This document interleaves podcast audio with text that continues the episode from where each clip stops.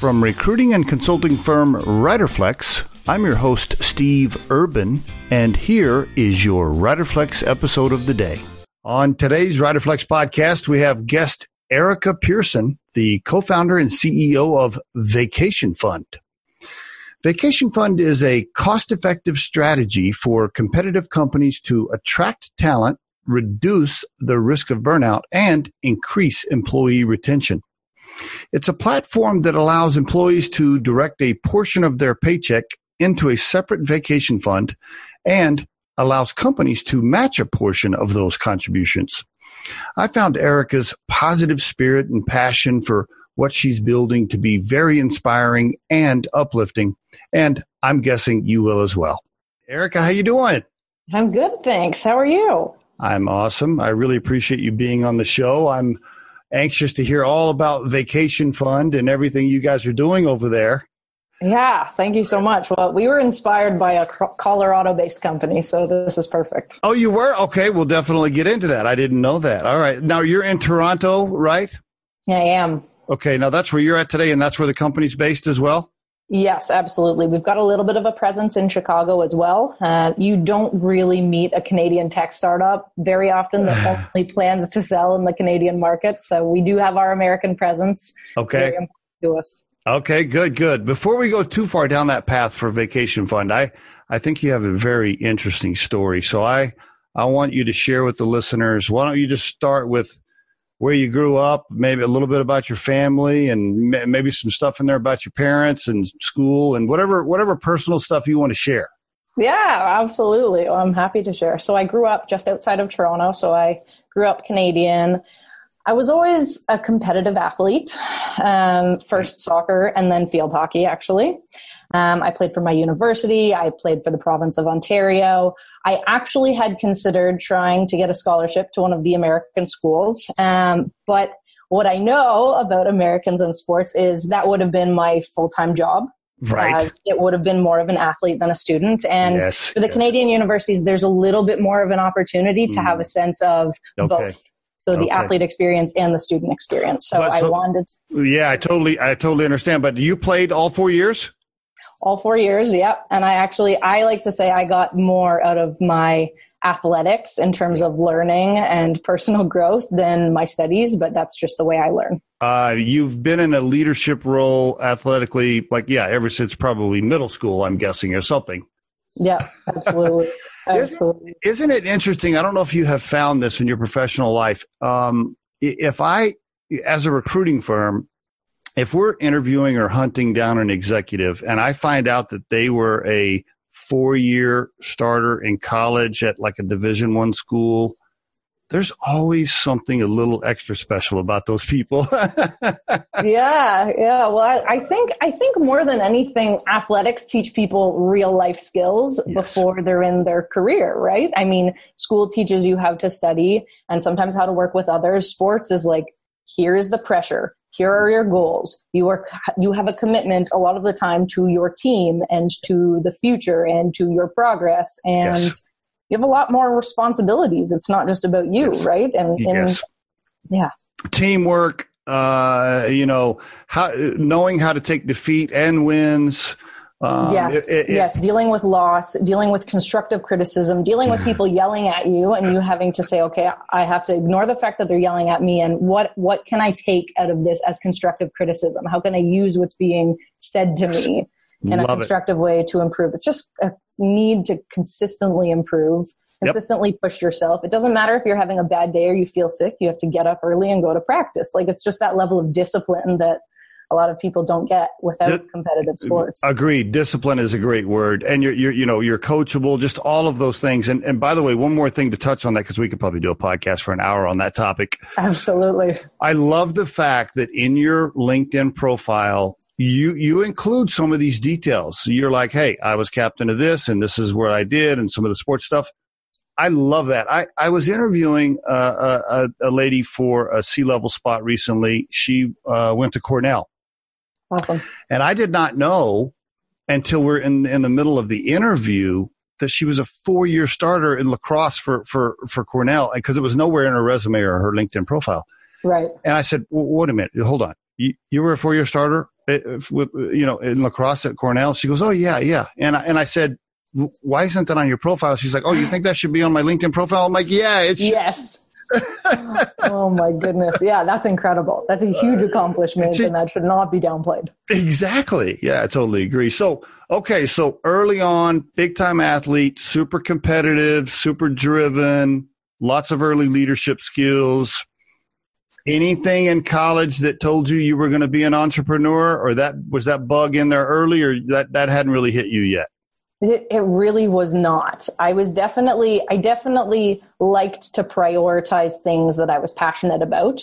Okay. That's probably the core. I like to be goal oriented. Okay. I always have a goal ahead of me, and that drives how I make my decisions with how I spend my time. Does that come um, from your parents? Were they super goal oriented, super competitive?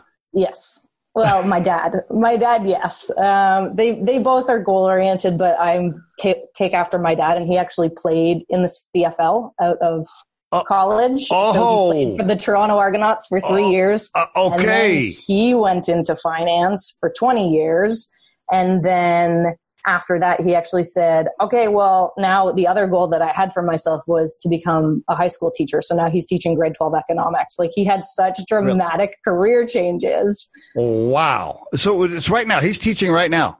Yeah. Do the students come in and go, hey, man, like that guy used to play in the CFL? I mean, I think the CFL is generally considered less of a big deal than the but NFL, still, which but is still. Fair. But still, they do like that. The other thing that they like is because, and him having been in sales and trading and in capital markets, that drove how I ended up on a mm-hmm. trading floor. Gotcha. Um, and that meant that as a grade 12 economics teacher, all of the market cycles that he's ever talking about, he lived and he was trading in. And so he can speak about it with such a level of experience that people appreciate that more than anything. Like this guy really was there for it. Your dad had a major impact on your life, not only athletically, yeah. but it's what you did professionally. You followed that path early on. Okay. Yes. Special absolutely. special relationship there.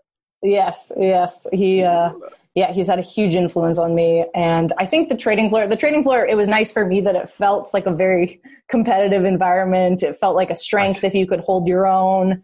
Um, it was fast paced. It was exciting. Um, gotcha. Yeah. Oh, gotcha. Now, what'd your mom do? So she, she and my dad had actually met in finance. Uh, okay. Okay. But she had okay. grown up in the Azores, so in the middle of the ocean, basically. I see.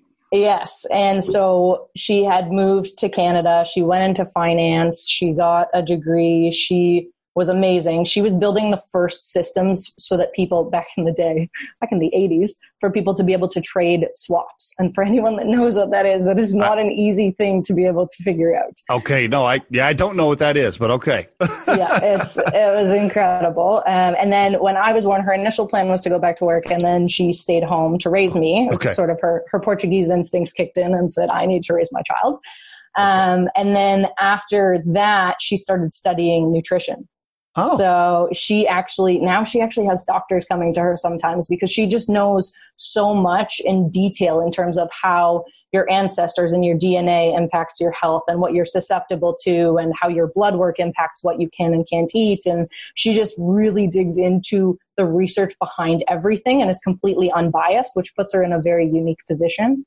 Wow. Um, wow. Yeah, so, so, so athletics and health and wellness and being in good shape and being healthy that's that's huge in your family that is it's huge in my family and i think it's been a big part of my ability to sort of run this startup marathon is knowing how to look after myself right. i i have right. learned that that's incredibly important and so yeah that's been that's been very valuable and they're both just so supportive the only child no, I have a brother that okay. is a year and a half younger than me. Um, I'm actually I'm getting married this summer, and my brother will be my mate of honor at my wedding. Like he, we're so close. Cool. He's he's awesome. Very um, cool. Very and cool. I think a part of what made us so close is actually also a part of the inspiration behind Vacation Fund was my dad. My dad is what I refer to as a millennial before millennials. Oh, really? Yes. So he prioritized experiences and travel over stuff, but he saved for it. He was okay. always, he was very frugal, will not spend on stuff, will not spend money on stuff, but he took us traveling three times a year. We stayed in hostels. We did house swaps. He found economical ways for us to travel. But by the time I turned 22, I'd been to over 40 countries. That's very so, cool. I, I love that. I think that's awesome. Yeah, yeah, and that's all thanks to my dad prioritizing our family's time and money, and then that has resulted in us being so close because he really made that a priority. I see. So you didn't always have the the newest car or the newest TV, but you got to go cool places. exactly, exactly. Uh, um, and now I appreciate it so much because I look back on that and I think I had the most privileged upbringing, not because we had fancy things, because we got to go everywhere. That's wow. I mean, 40 countries by the time you were what, 22? 22, yeah. But so all as you as you hear about your childhood and early your early career, I mean, it all is tying into what you ended up doing, right? I mean, that's wild. So, okay, so um, sounds like awesome parents, awesome childhood. Um, congratulations, by the way, on all of the you know athletics and academics and everything that you accomplished early. All Thank you. huge stuff. And by the way, pressure following your dad and all that too. A little bit of pressure there. yeah, yeah, absolutely. Well, I was kind of like my dad and I are very much alike, and I was the the athletic one between myself and my brother. My brother's very artistic. He runs a okay. successful YouTube channel. He, oh, he animates. Does. Like yeah, yeah, he's he's amazing. But we had very different interests, okay. and so I was like my dad's athlete. And so that was yeah, that uh, that's very good. Okay, so so after college, you're you're on the trading floor, right? You're you're doing yep. your thing. Yep walk me uh, let's let's walk through your career a little bit. How long did you do that? And then walk us into how you decide you woke up one day and you said you know what? I think i want to be an entrepreneur. Let, walk us in walk us into it. Yeah yeah no well it's funny because out of school i just thought i was like oh i've made it onto the the trading floor the biggest right. trading floor in canada. Right. i am where i need to be. Now i can just do things like supporting women in capital markets and show other women that you can actually have a successful career in capital markets that still was okay. is primarily male dominated. Mm, um, yep, and yep. so I, I, but I liked it. I liked how fast paced it was. I liked that it felt competitive, and I liked the opportunity to move around to a number of different desks. Okay, so there are sales desks, there are trading desks, and that was really cool to be able to see. Okay, what are all my options here for my career? Okay. Um, but as I mentioned, I am a very goal oriented person, so I was moving around desks, and I said, I don't see anyone's job that I really want. Ooh, there's a Where, there's a ooh, there, there's a there's a clear sign right there. Ooh, okay. Yeah, I said, where's my next goal? Like, whose mm. life am I trying to achieve right here? Like, mm. it was a trading mm. floor of 300 people, and I'm looking around saying, I don't know if I'm jealous of any of these people's positions. Like, like especially cool. coming into finance after 2008. My first year in finance was, I guess, the summer of 2011. I did three summers during university Okay. Um, and the world it had just changed a little bit. Like yeah, I, right, I really right. like to build relationships. So the sales side was no, more of my area of expertise. But back in the day when my dad was in sales and trading, you could do a lot more in terms of building relationships and, mm. and doing activities with clients. Um, versus now in a lot of institutions in finance, you need written permission to spend more than $100 on a client. It's very really? Oh, restrictive. Oh, really? Wow. Yeah. Okay. Yeah, yeah, that's okay. Well, first of all, you can't take them to dinner for less than a hundred dollars. So no, no. So it's like ah, the number and the number of roles and the number of people to fill those sales roles seems to be shrinking because every a lot of the day-to-day tasks can be automated right mm-hmm. on one of the trading desks that i loved mm-hmm. i was mm-hmm. sitting back to back with co-op students that were programming our trading algorithms and that was I not see. my area of expertise and they said yeah there will be fewer trading jobs in the next mm-hmm. five ten years and so i mm-hmm. said trading like how many transferable skills are there here if i do this for the next five or ten years and the jobs disappear what do i do after that Gotcha. Okay. So I started right. to think just longer term. And really, what it came down to is people said, well, the next step in your career to keep doing well here is to go write your CFA. And okay. for those are, who are not familiar, the CFA, you're still doing your full time job, but the CFA is 300 plus hours of studying every year for anywhere between three and five years. There's three exams. Usually you can only write them once a year. And if you fail, then you have to study again for the same exam next year. And it's a lot of work for uh, things that yeah. you're not sure you want to do. I wasn't sure I wanted to do it. I started to think, am I actually passionate about this, the content of the things that I'm going to have to spend the next mm. 300 plus hours, three years in a row and, studying? And how old were you right there? Ooh, okay. Let's see. This was I guess I graduated 2014, so 2015, 2016. Um, is that maybe 23? So right in there, are you you're you're having happy hour with your friends, and are you telling your friends you're saying, "Man, I just don't know if I want to do this." Like, are you having these conversations with your family and friends at this at that time? Yeah, yeah. I started with my dad. Okay, because he's also, despite what he has done and all the crazy changes he's made for himself, a relatively risk averse person and okay. risk averse people do not generally go and start companies and leave a six figure job to that. so he um, so he was like, "What are you talking about? You'll be fine." Was he kind? Of, all right. He was he was he was not saying you will be fine.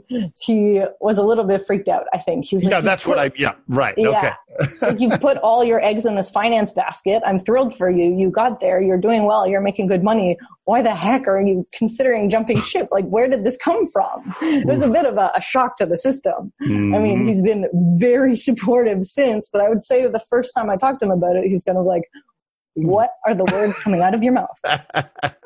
uh, okay, now, but you didn't know what you wanted to do, though. You didn't. I, you, all right. I had no idea. So I, what I did was I started reading. So there's a publication, an online publication in Toronto called Notable, and Notable was okay. featuring young entrepreneurs. Okay. Almost, I think it was almost every day. And so I started reading these articles because also at a bank, there are very few things, there are very few sites where if you have some quiet time, you're actually allowed to go on the websites. Right. Like the, the things that you could have access to was a lot of the time limited. Okay. And so one of the publications I did have access to was Notable. And I kept reading these articles about young people starting companies. A lot of the times, they didn't have experience starting these companies or even in the industries where they were starting the companies in. But what was interesting was these were very passionate people and they were very goal oriented. They mm-hmm. found a problem that they were really excited to solve. And so as I started thinking, okay, well, I'm young and ambitious and I live working hard for things that I'm really passionate about. What would I want that thing to be? And so I started really digging in further and listening to all the the Y Combinator materials, the how to start a startup materials, anything I could get my hands on. I was doing my homework. Like that gotcha. was my way to be risk averse and start looking into okay, what would this actually look like? Let me put a plan together. As much yeah. as plans for startups are useless in the early days. And you started being inspired. I mean, you would hear the stories and you would hear and you'd be like, "Oh, I'm inspired by that person." And being being in athletics, you, always were inspired by other athletes, right? And coaches. Exactly. So you, you're hearing these stories and you're like, oh, I want to do that. I want to do that. yes, yes, exactly, exactly. Okay. All so, right. Okay. And the so the two lessons, the two lessons that stood out to me very early on, before I ever jumped ship or ever took any courses okay. on anything related to this space, the two lessons were: don't start a startup unless you are so passionate about solving the problem that you can't not do it. Yeah. I like that. That was the first lesson, which makes sense now that I know how hard it is. Like if you're not incredibly motivated, then and you're not passionate about it, you will give up. That's right. It's going to be hard enough that you will want to give up. Can we just pause right there for the listeners? I just want to let that sink in right there. I just want to let that line sink in because that right there is damn good advice. Yeah. yeah. If you are not super passionate about it, you probably will give up because it's super ass hard. I just want to let that sink in for the listeners. Let's just breathe there for just a second. Okay. Yeah. All right. There was two. Yeah. And what was the other one? Then what was the other? Uh, yeah, go ahead. The other one that, yeah, the other one that was interesting. So as I started, I guess, I guess I was a little bit forward thinking, noticing that people are programming our trading algorithms and everything. And so I was trying to think about where the world is going to be. And okay. I noticed that a lot of the successful startups were in the tech space, mm-hmm. of which I had no experience in. but the other lesson was most tech startups today get within one developer's salary of failing. So if you do not have someone technical in the trenches with you, it's a lot harder to succeed. And if you're paying people at cost for mm-hmm. what you should pay a full stack engineer up front that you you better have a lot of money up front or find someone that will not yep. charge you that it's so interesting. I was just not to do a plug for Shark Tank, but I was just watching an episode where a guy was pitching his new tech company. Yep. And and Mark Cuban said, "Are you a developer?" And he said, "No." And Mark Cuban was like, "I'm out." yep. to your yep. point. To your yep. point. I like. Okay, so all right, so you're thinking to yourself, "I'm not a developer." So okay, all right, go ahead. So these are all good t- tips so far. So then what? Then what? You so then how? All right, walk us walk us into what happened next. So I was overwhelmed, but I took those two things to heart and I said, right. okay, well, first, what is the problem that I am so passionate about solving that I can't not do? Okay. Now, the travel space, everyone is passionate. A lot of people are passionate about travel. And so the travel tech space has exploded and okay. everyone is trying to make their margins. So I'm looking into this thinking, okay, where do, where could I fit in? Mm. What I found that was interesting was that there were a few bucket list platforms. I'm a very visual person, okay. and there were these bucket list platforms. And Richard Branson actually invested in one of them. There's Bucket Dream, Bucket Listy, a few others. And I said, okay, well, this is great. People are setting and accomplishing goals. I'm a big fan of setting and accomplishing goals. Okay. What I thought was interesting is that a lot of people that are setting these travel goals, setting these vacation goals, a lot of people wanted to go on safari a okay. safari. But now, where are you finding this information? How do you know that? So I went on these bucket list platforms because I said, well, I want to help people. I want people to experience life the way I got to experience oh, okay. life. Okay. All right.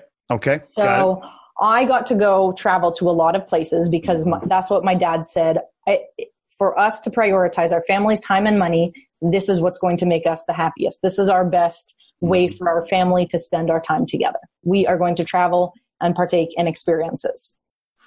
So I thought, okay, how can I help people live their lives to the fullest? And how, how can, and how can I help people to get to, to be able to do some of the things my dad allowed us to do, knowing that there are very few people on the planet like your dad that will actually plan for that stuff and set it right? Very few.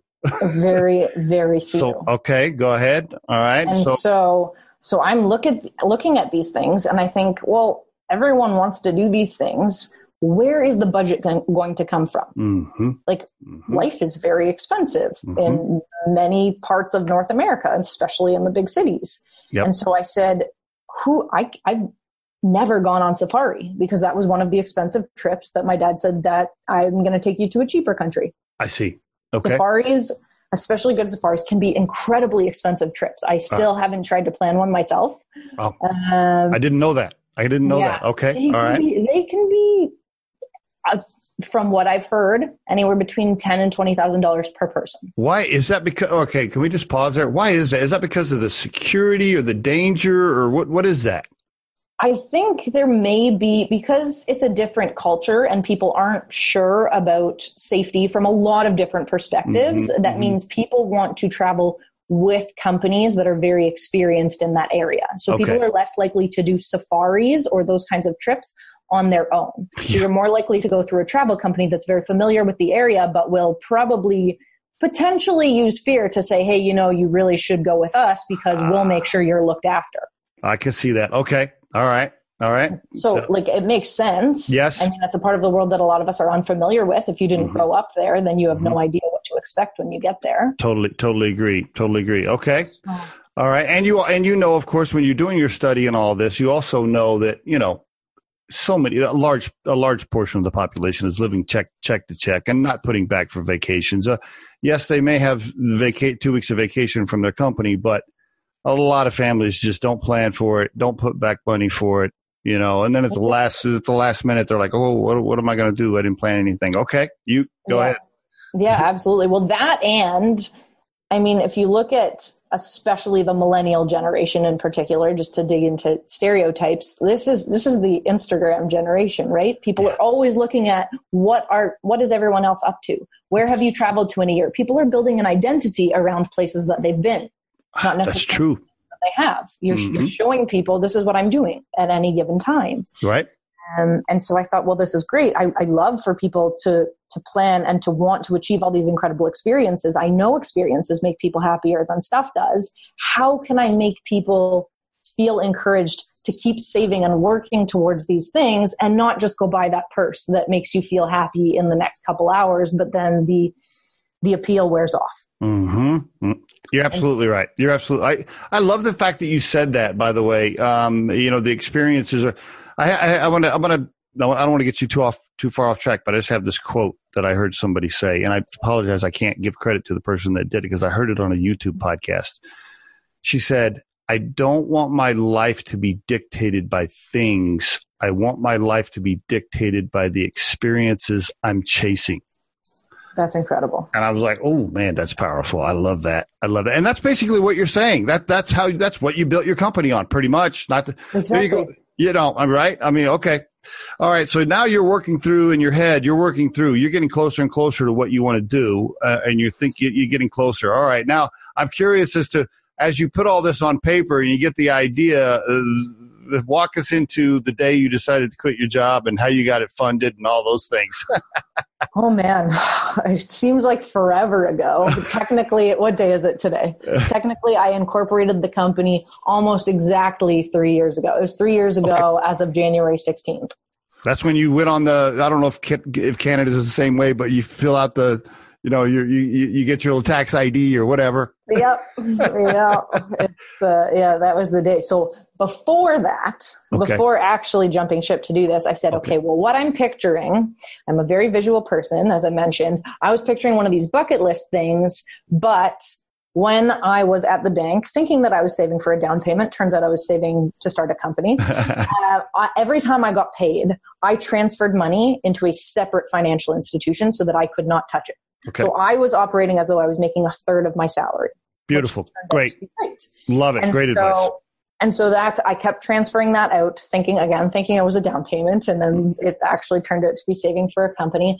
And so I thought, okay, I like this. I like it when saving can happen automatically. I like it when you can set something up as soon as your paycheck hit, hits your account, you can divide it up into okay. the things that you want. Love it. So what I was picturing is an automated savings tool similar to Acorns and a few of the others that already existed, but with more of a, a Pinterest or a vision board feel. So that if you went, if you went to move the money out of that account, it would warn you you will be this much further away from this dream vacation. I like that. I'm almost visualizing that. Like the beach is like right here, and if you withdraw money, the beach is further.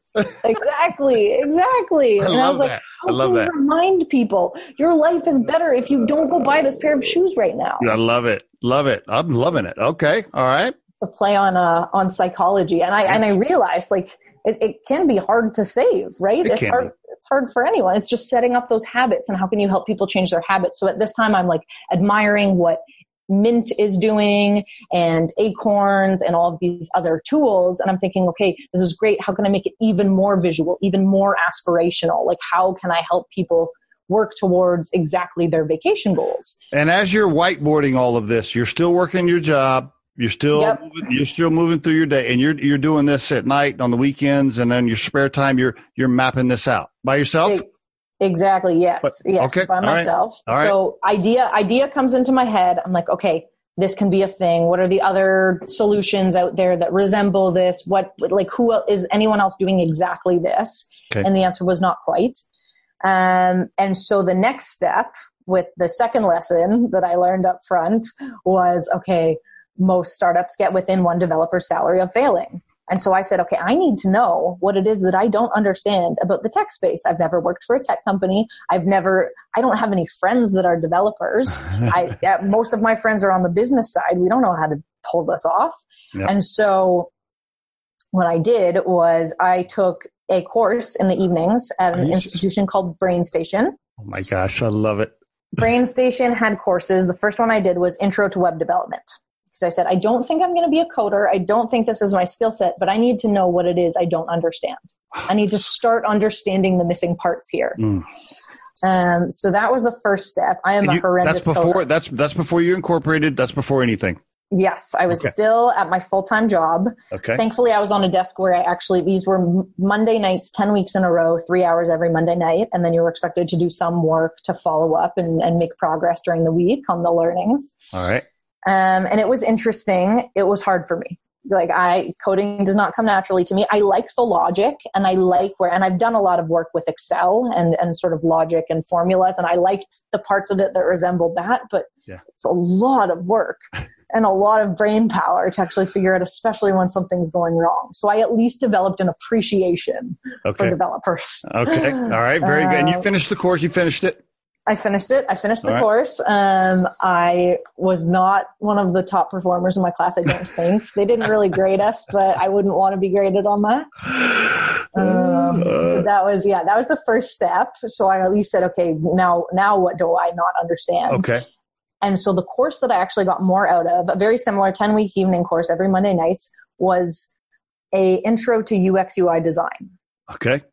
For someone that is not a good coder, that made a lot more sense to me because it was more closely tied to human psychology. And you, you, said and you said earlier you're a visual person, so yeah, you're liking that better.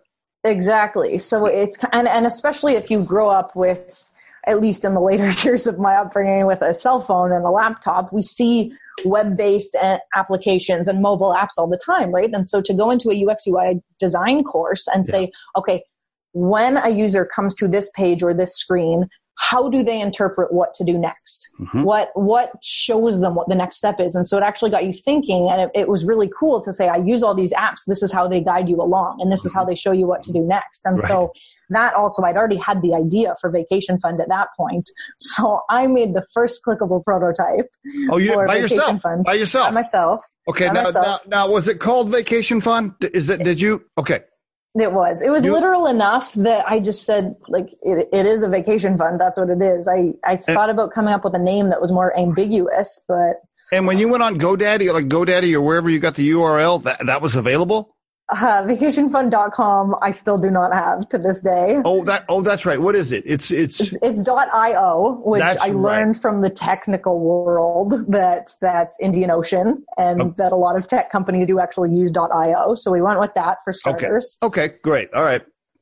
Yeah, and and we incorporated as Vacation Fund Inc. and I was guided by lawyers about why that actually would be good for for different purposes going forward, named corporation versus numbered.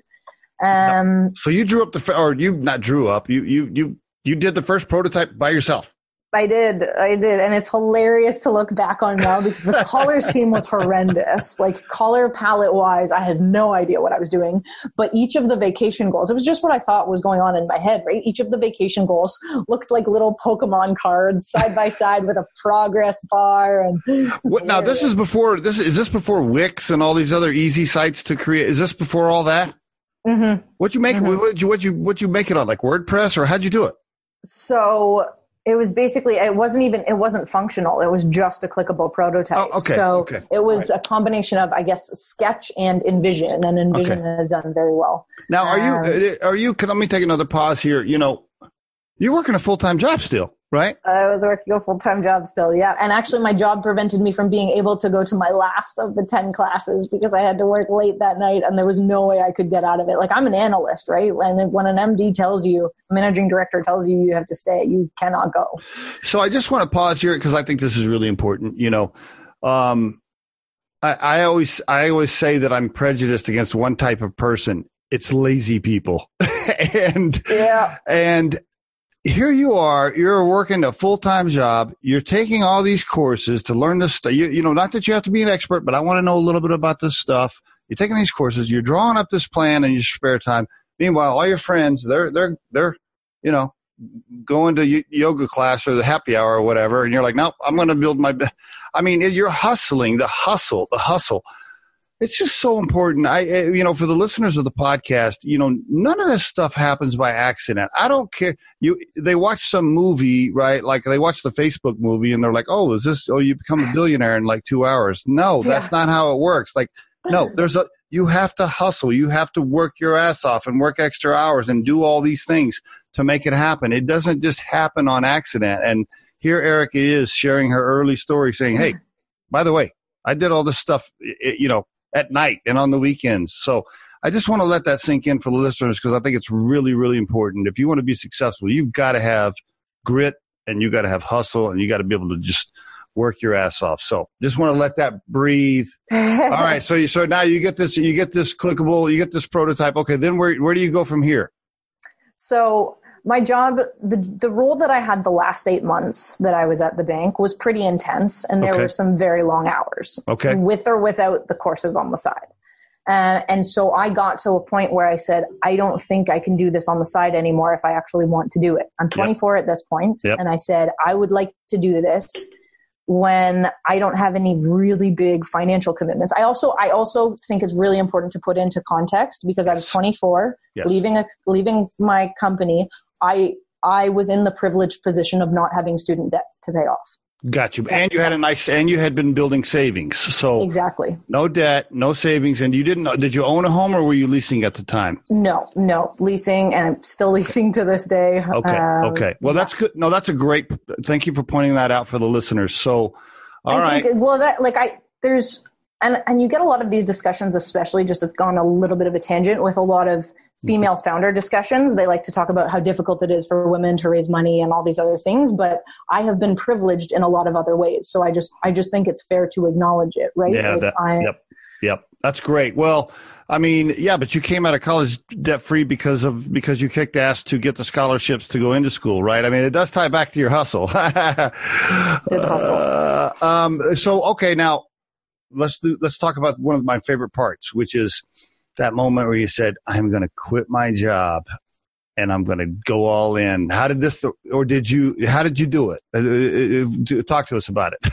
this is, it's actually hilarious because I found it the other day. I put together on a PowerPoint presentation a row of sort of photos and quotes Okay. Quotes from people like Steve Jobs okay. and Elon Musk and uh, Richard Branson and all these people that have started companies. And I just, I couldn't ignore it. And I think that a little bit of this comes from the travel piece because okay. it's like, what does it mean to live a life without regrets? How could you look back on your life and say, I lived a life without regrets. I took the chances that I should have. And I, I grabbed opportunities. And actually, one person who had started companies before me, who I just had conversations with, coffee chats with, because yeah. I was trying to build up my inspiration and reduce my fear. Yes.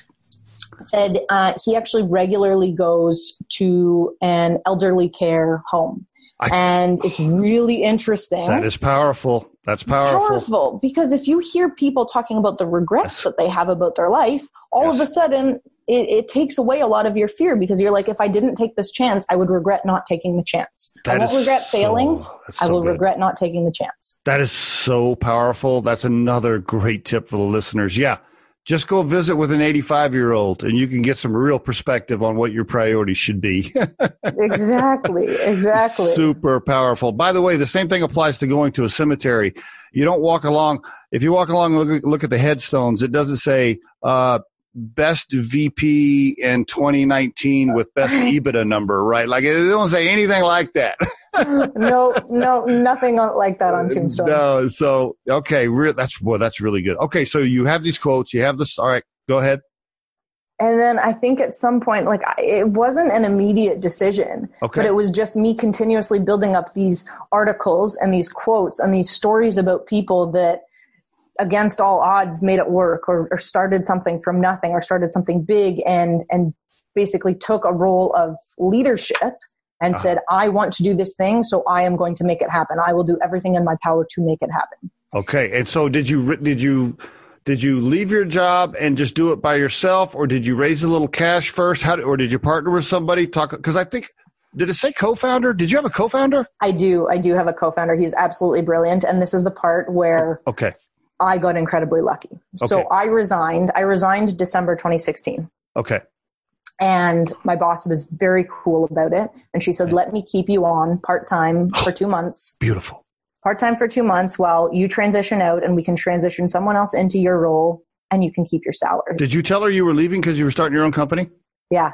And she was super cool about it. She was so supportive. That's excellent. Wow. Kudos and to her. She, Kudos. At, at I think it was at 35, she was already a managing director. So she was the ultimate hustler, but mm. she very much went down this corporate path and made her way in business. And she did incredibly well for herself. And I think, and it was funny because I think this is, comes back to the constructive criticism piece. During my review, probably six months into the job that I was there for eight months, it wasn't the best, most glowing reviews. And so really? I think I, well, I think she could tell that I was doing the bare minimum because on the side I'm trying to start a company and I'm not telling anyone, right? Like, you know what? When she when she told you that she'd keep you on part time for a couple of months, deep down she's like just a little bit envious. She's like, you know what? Damn it! I wish I was Erica because I yes yeah. I think so. I think there's a part of her that's like, this is cool. Mm, this yes. Is oh, no doubt about it. Done. Yes, no doubt about it. No doubt about it. Okay, so how'd you meet your co-founder? So I actually went to what's called a HackerNest social. Okay I walked into this social by myself. I knew nobody. And I talked to, like, walking in by myself, dead sober, nobody in the room that I know. And I'm walking around just saying, hi, like, and talking to people about what I'm trying to do, right? I'm like, I've quit my job. I've built a clickable prototype. I've put some of my own money into this company. I'm very serious about doing this. I don't know where to start. Uh, wow. Now, now, now, knowing you, you're very goal oriented, very organized. Had you already mapped out at home? You're like, okay, I have this many months before I run out of cash, and if I don't get something going by here, I have to get another job. Had you already done all that? Oh yeah. Okay. Oh yeah. Okay. okay. Yeah, that was definitely a part of the upfront plan. I was like, I also don't want to be broke. So, gotcha. what does this look like? What do I need to accomplish in the next six to twelve months? Okay. Um, and so, so, I, I still can't believe that the first month that I had just resigned from my job, I met my co-founder. Okay.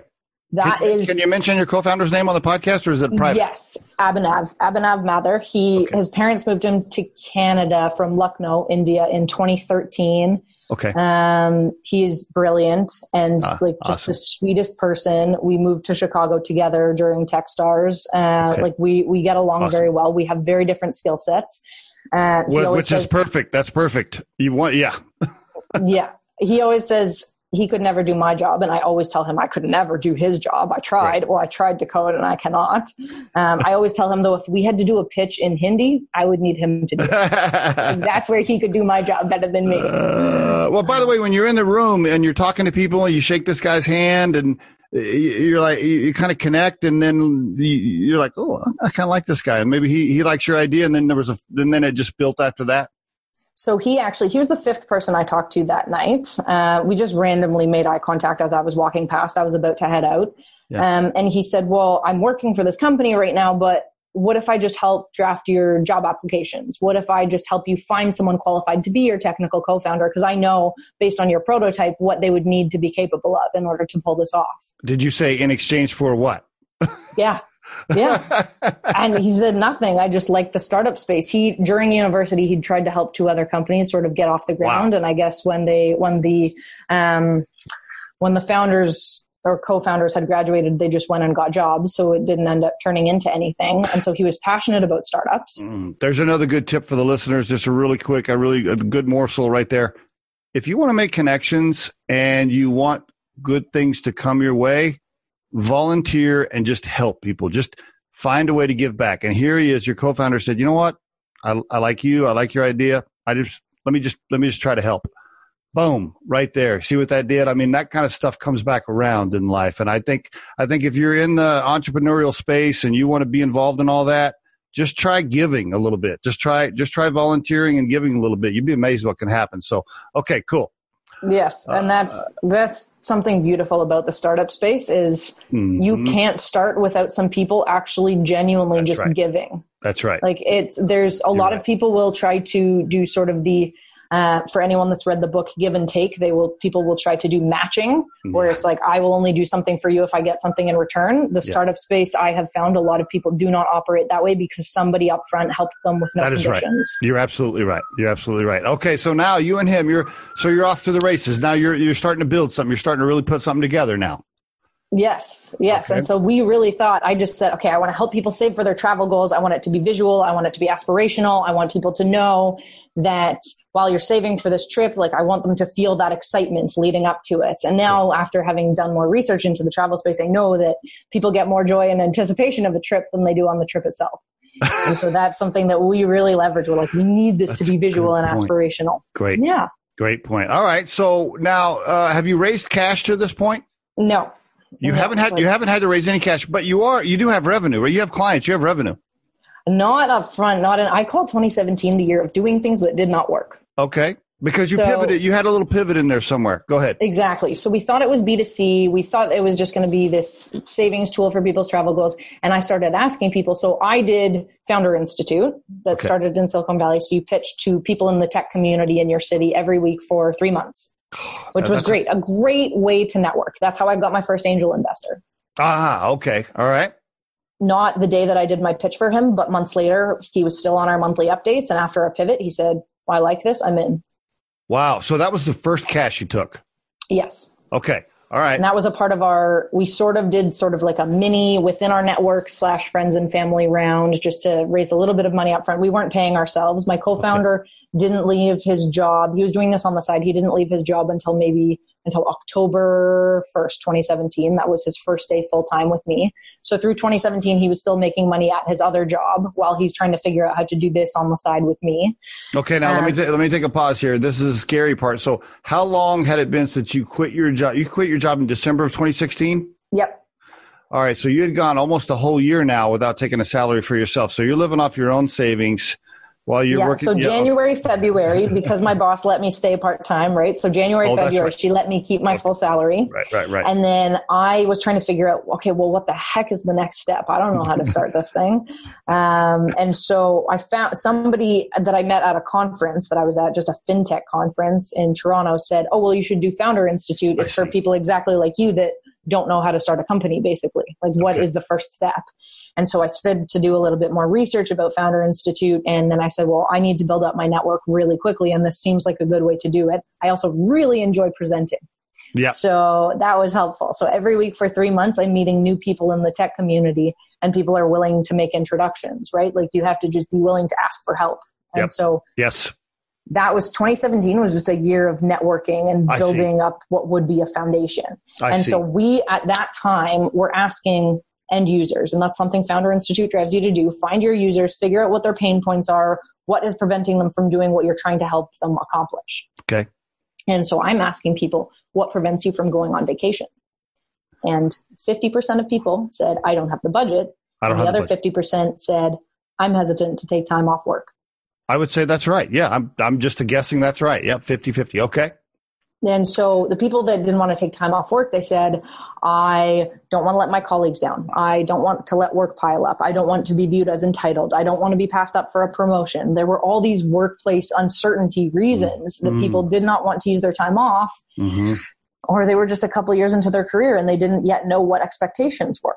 Right.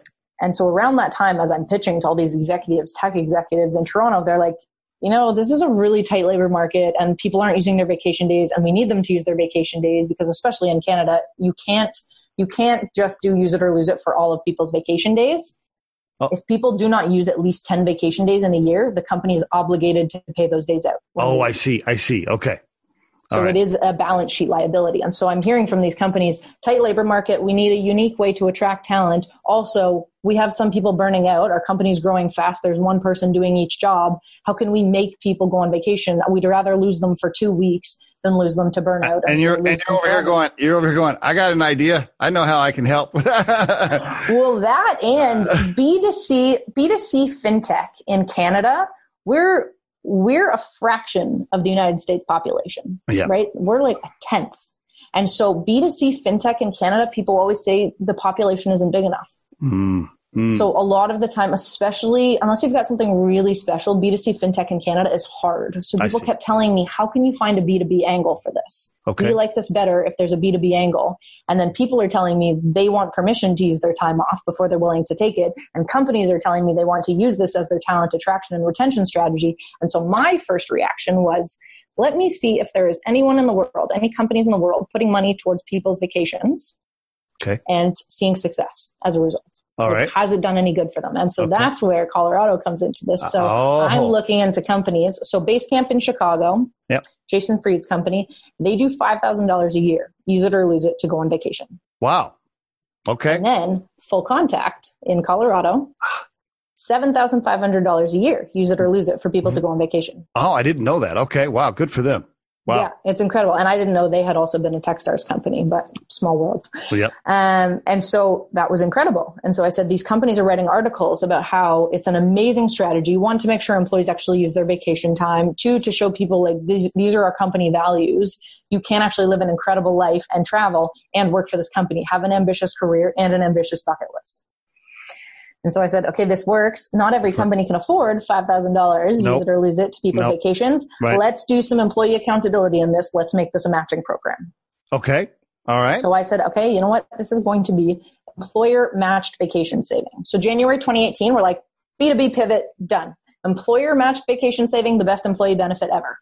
I love it. And we have a whole bunch of tech startups in Toronto. First, obviously, very forward thinking, put their hands up and say, hey, we know this is early days, but our employees really want this. Our young people really want this. This will be incredibly valuable. We want to start offering it right away.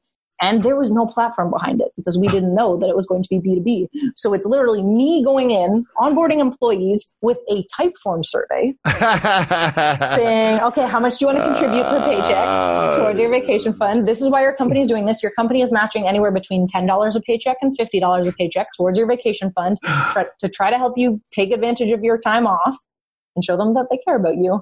And what do you want to do with this money? Where, what are you saving for? And then I go and email these people once a month telling them how much money they've saved towards their vacation. Wow. Meanwhile, your co-founder is feverishly trying to build this stuff out, right? Exactly. I, am guessing. Okay. Had you, and, so and, and you built, didn't, you didn't have the money to hire other developers at that time, right? You no. just had to, okay.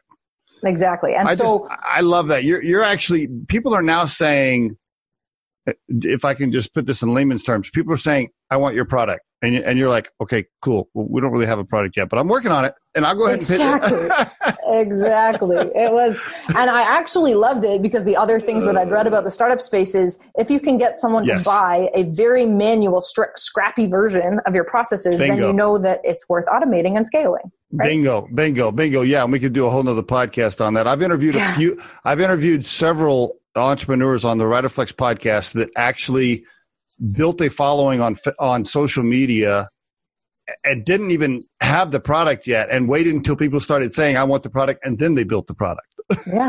so okay, right, this is great. So now you're now you're like, holy cow, we actually have people that want to pay us. And like now now now we okay, great. And when was this? This is this middle is Jan- of January February 2018. Awesome we were onboarding the first few companies and it was obviously called a pilot because there's no real thing behind it and i'm coordinating with the payroll providers of all of these companies and then trying to go back to the bank that i worked for and say i need to set up the right kind of account to hold this money and I, it was very reactive. Wow. But it felt better to be reactive because then i unlike in 2017 i'm just guessing what i'm supposed to be doing next. Right. Now you're like yep yep, yep Yep. People you're starting to get, me. yes, you're starting to get some clear vision now. Now, now our customers actually, our clients actually writing you checks now? They're paying for a platform. Uh, yeah. Yeah. Which is not a platform. It's me. Right. and so that, that was the point where I said, okay, I will do a small sort of within my network, friends and family see. round, pull some money see. in because I have proven that someone Yep. will pay us to do what we want to do. Bingo. I mean, that's the first, that's the perfect time to ask for the money because now you can say, Hey, these folks right over here ready to write us checks. We just got to get this stuff going. So help me out. Perfect. Perfect time. Exactly. Okay, Exactly. great. All right. So you took on a little seed money, angel money stuff since the, okay. No other, you haven't done like a series A or anything, have you? No, no. And technically, if you, if you actually talk to investors, we're technically still pre-seed. Yeah. Yeah. yeah, Um, yeah. Okay. but angel investors been very supportive. Um, Great. and that, and we got some money when we did Techstars in Chicago. So that was the summer of 2018. Now you're, can I ask this? I don't know if you want this in the podcast. You may have me edit it out later, later, but are you still in control? You still, is Erica still? I am. Okay. I am Good. still in control, which is also nice because we've only raised on convertible notes and safe agreements. Okay, We haven't cool. done a priced round. Oh, great. So okay. I, I've right. also made sure that when it all converts, I'll still have control over the company. But You, you know, I'm sure you get tons of advice on this out of all the people you've met. Uh, you know, my as your new friend uh, from Riderflex, you know, as long as you can hold on to control, hold on to it. I mean, eventually, you know, if you really want to scale up and you take on some big money, you know, eventually things change. But boy, hold on, hold on to it as long as you can. I know, I know. Well, and even when people ask me about exit opportunities, and we're we're technically in the fintech space, the HR tech space, and the travel space. Wow. There's yeah. a lot of opportunities. And when we started onboarding our clients, what was interesting, and I always tell people, if anything, relate to the employee benefits party because it's evolved so much over the Mhm. last 10 years. Mm. The only thing that really supports us and our growth is that our clients came back to us and said, We've never seen an employee benefit get over 80% opt in before. I believe it. I believe it. As as a former CEO uh, myself, having run a couple of forty million dollar companies, I was always amazed. You know, HR would come to me and say, "Hey, we're gonna we're gonna roll out this thing for the employees," and nobody would sign up. I mean, nobody just nobody cared. Like nobody nobody would bother to care. Whatever it was, right? What it, maybe it was a program to help you buy a car, or maybe it was a free gym membership, or whatever we tried to roll out. People are just like, "Eh." You know, they just didn't. Yeah. So wow, eighty percent, eighty percent reaction to it from it. That's huge. And that means they're not. That doesn't mean they're creating an account. So that means they have chosen to direct a portion of their paycheck wow. into wow. their vacation fund on a biweekly or semi-monthly basis. That's more so, that's that's more proof of concept for you knowing that you're onto something right there. Bingo. Exactly. Okay. Well, and, and when we started looking at this, we said, okay, well, this is one of the why why is this happening? And this is one of the few things that regardless of age, gender, income bracket, marital status, stage of life, no matter who you are, everyone's expected to take some time off at some point throughout the year. And if your company could help you use that time off a little bit better, that's wonderful. And so from an employee's perspective, it's why wouldn't I sign up for more free money and this forced savings tool? Why wouldn't I? I mean, right? Yeah. Uh, okay. So now, all right. So now it's 20, well, it's 2020. Gosh, I almost forgot. Oh gosh. uh, so 2019, you're now, tell us, give us a kind of like, all right, to date, like right now, as the company stands now, give us kind of an up to date version of where you're at. Yeah, so we have clients, both American and Canadian clients, which is okay. helpful. Okay. Um, right now, what we're working on, so one of our investors actually runs LinkedIn Canada. Oh, okay. And cool. one of his lines to me, whether I should be sharing this or not, was uh, Erica, I actually don't care about your targets this year. I care about how do you make Vacation Fund so impactful to a company's culture, so a part of a company's culture that once they start offering it, they would never want to take it away. Mm, right. Right. Yep. And Love so it. from our perspective, we said, okay, so how can we keep adding this value? And we basically, it took us all of 2019 because basically, if you have full time salaried employees, they can sign up for vacation fund. So okay. it was really difficult for us to figure out, okay, companies of any size can do this. Who do we want to target? Mm. And all of 2019, it basically took us all of 2019 to discover the two biggest reasons why companies were buying. Okay. The first reason is just a employer branding play, a talent attraction play, a okay. perception play. How can okay. we show people that we're a forward thinking company? All right. They can live a great life and work for a company. It was, okay. it was one company in particular said, I use this for campus recruiting. Great. Now people, candidates hadn't heard about our company before. When we tell them we have a vacation fund, now they're interested. Yeah. Okay. So it was an employer branding play for some. For others, they actually have an employee burnout problem. They have an yep. underused vacation day problem. They have people that are incredibly ambitious, and that's wonderful. But people need to know that it's actually an expectation to use vacation days because mm-hmm. burnout is actually happening and because people are being impacted. 60% of short term disability claims right now are for mental health. I didn't know that. I didn't know that stat. Wow. Okay. Holy and that's cow. the kind of thing that's so hard to prove. So a lot of those claims actually get denied. I see. Wow. And okay. so some companies have said, look, like sometimes people just need a minute. Mm-hmm. And so we don't actually force people to spend their money with one specific travel provider. Okay. We say, okay, we go to a company and say, how do you want this? How do you want us to monitor the spend of these funds? And most companies have said, look, as long as people use at least two vacation days in a row and the money goes towards something that helps them rest or experience something new, that's great. That's great. We added some value to their lives. That's all we care about. I see. Okay. Now, can I ask you this? Um, if I'm the CEO and uh, you know you pitch me, well, Riderflex, we're only like 15 people today, but if we got if we had if we had 120 employees at Riderflex, how would you how would you?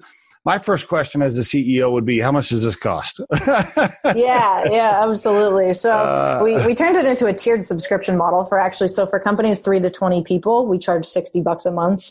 Uh, okay. 20, generally it ends up coming out as you go up the size range generally comes out to between two and six dollars per employee per month. Oh, the wow, bigger opportunity, okay. yeah, that's okay. It's minimal. That's, that's, minimal. The, the yep. bigger the bigger challenge, especially as the organizations get larger, is trying to sell them on this concept that hey, you should now allocate budget towards employees' vacation fund. I see. Okay. Because there's we have a client that uh, matches five dollars a paycheck towards okay. employees vacation fund. So okay. employees have to put aside $10, at least $10 and they'll get $5 towards their vacation fund. Mm. That's fine. We did see below 80% opt-in at that company because employees were like, uh, is this enough to convince me to change my habits? I and so see. we've now recommended that companies start matching at least $10 a paycheck. Okay. We have companies asking, can I contribute on a rewards basis or a recognition basis or a milestones basis? That's fine as well. But if a company, especially if a company is actually trying to change people's habits and show that they really need people to prioritize taking some time off, mm-hmm. then there's this recommendation to do the matching. Mm, I like it. You know who your target could be? Every every company that has a crappy Glassdoor uh, rating, you can just go to those companies and say, "Hey, I'm going to help you out with the Glassdoor ratings. Here's a new program." yeah, yeah, exactly. Uh, so, how many can you tell? I mean, like how how many companies have you signed up? Can you share that, or is that yeah. private? No, no, absolutely. So we've got 17 companies on the platform today. Okay, okay great. Congratu- congratulations. Thank you. Thank you. We we read something that said, okay, once you've got once you got to 10 clients, it's not a coincidence anymore. well, I, a similar quote is, you know, once you get uh, strange, once you get an absolute stranger to write you a check for your service, then you know you might have something. yes, yes, and thankfully that has now happened. And the, oh my great. gosh, the industries are all over the place. We've got a cannabis company, we've got a veterinary great. clinic clinic, awesome. we've got a computer shop, we've got we've got all different kinds of industries. A lot of tech companies, especially because the growing tech companies, a lot of the time in the early days have one person doing each job, and so mm-hmm. people feel that much more guilty taking time off, right? Like you're supposed to be constantly moving at this pace, and so people don't want to be the person to take time off because it'll inconvenience everyone else. Gotcha. Are you gonna Are you gonna have a giant social media play on this, where you can like you encourage employees like send us photos when you were at the beach and let's play it up? Are you gonna do? I'm just curious. Are you gonna? Yeah. Because I yeah. see in my head, I'm thinking, man, there's a huge social media play here where you could you could tie in, uh, you know, look at me, here I am, uh, thanks to the vacation fund, I'm on the beach. I don't know. Yeah. And actually, companies, the companies, especially the companies that really want this to help strengthen their reputation and attract talent, have said, well, what if we can put more money into people's vacation fund if on their trip they take a photo and put it on social media with the company's logo in the picture. Bingo. I see. Yeah. All I think, yes, there's a bunch of, there's a bunch of social media play right there. No doubt about it. Okay. Awesome. So now are you paying yourself yet, by the way? I am. I am. Okay. It's about minimum wage, but it's it's enough to get by. It's uh, still it's still a grind, but uh, you know when your when your expenses are still higher than your revenue, you kind of want to operate as lean as you possibly can. Isn't it amazing, Eric? And I think, uh, and I know I've already kept you over on time here. I'll try to get towards wrap up, but you're fascinating to talk to, so I apologize for going over. Isn't it amazing? I remember when I when I was getting ready to start Riderflex, I was a, I was a C level executive making over two hundred grand for many years in a row, and I remember telling my wife, I'm, I'm like, hey, listen, I think Scott and I are going to do Riderflex full time, and she's like, okay, well, how much is that going to pay us next year? And I was like, well, um, I don't think anything the first year. yeah. And she said, well, how about the second year? I was like, well, how about like 30 grand. Is that, could we live off that?